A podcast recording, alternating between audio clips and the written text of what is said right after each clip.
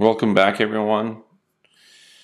Um, we're going to talk a little bit about just the random memories we have. Um, I'm going to tell you about the first time I got drunk. Now, bear in mind, I grew up in a fundamentalist teetotaler family. So I knew nothing about nothing about intoxication.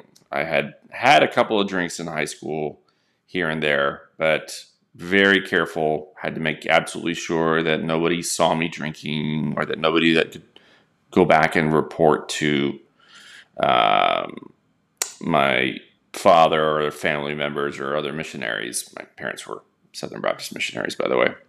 Anyway, so um, once I finished high school, I went to a university in Alabama and did not fit in well. So the first thing I did in that first semester was try to find a way out, and I did. I found an extension program in London. Uh, so traveled to London, and it had to have been maybe the third or fourth week I was there, and I was like, you know what? I'm in London.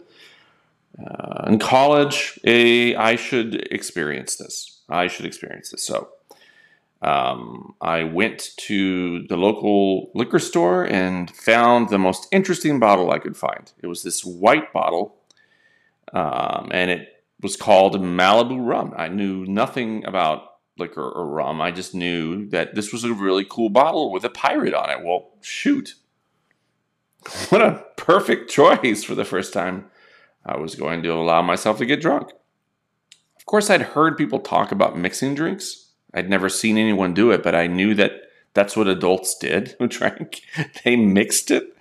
So I was I looked around and randomly chose Dr. Pepper. that was going to be my mix. So I went back to my flat in London, sat there alone and poured half a glass's worth of Malibu rum and another half of Dr. Pepper. now, as you can imagine, it tasted terrible. But I figured, you know, well, all alcohol tastes terrible anyway, so what's the difference?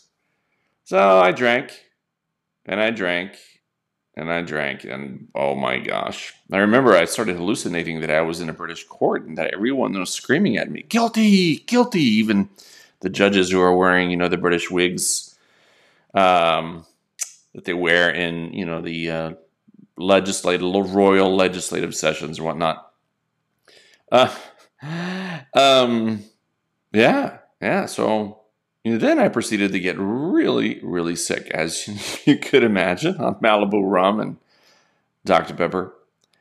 Fortunately, there was a friend who'd also traveled with me uh, on the extension program, Sherry. And to this day, I'm so grateful, so thankful for Sherry. She sat beside me in the bathroom for, had to have been five, six hours as I expunged all that poison out of my body. And that was my first drunk experience. it wasn't um, it wasn't what I thought it was going to be. And then again, I don't know that I was expecting anything. Um, it was a very interesting experience. I can still remember to this day feeling so terrible, being so drunk, and looking over and seeing Sherry there, who was in her, jammies, sitting in the bathroom. We lived in kind of a shared flat, all of the students, just, you know, patting me on the back and helping me through the process. So I guess there's no real moral to the story aside from, you know, the uh, reminder that good friends uh, are great to have.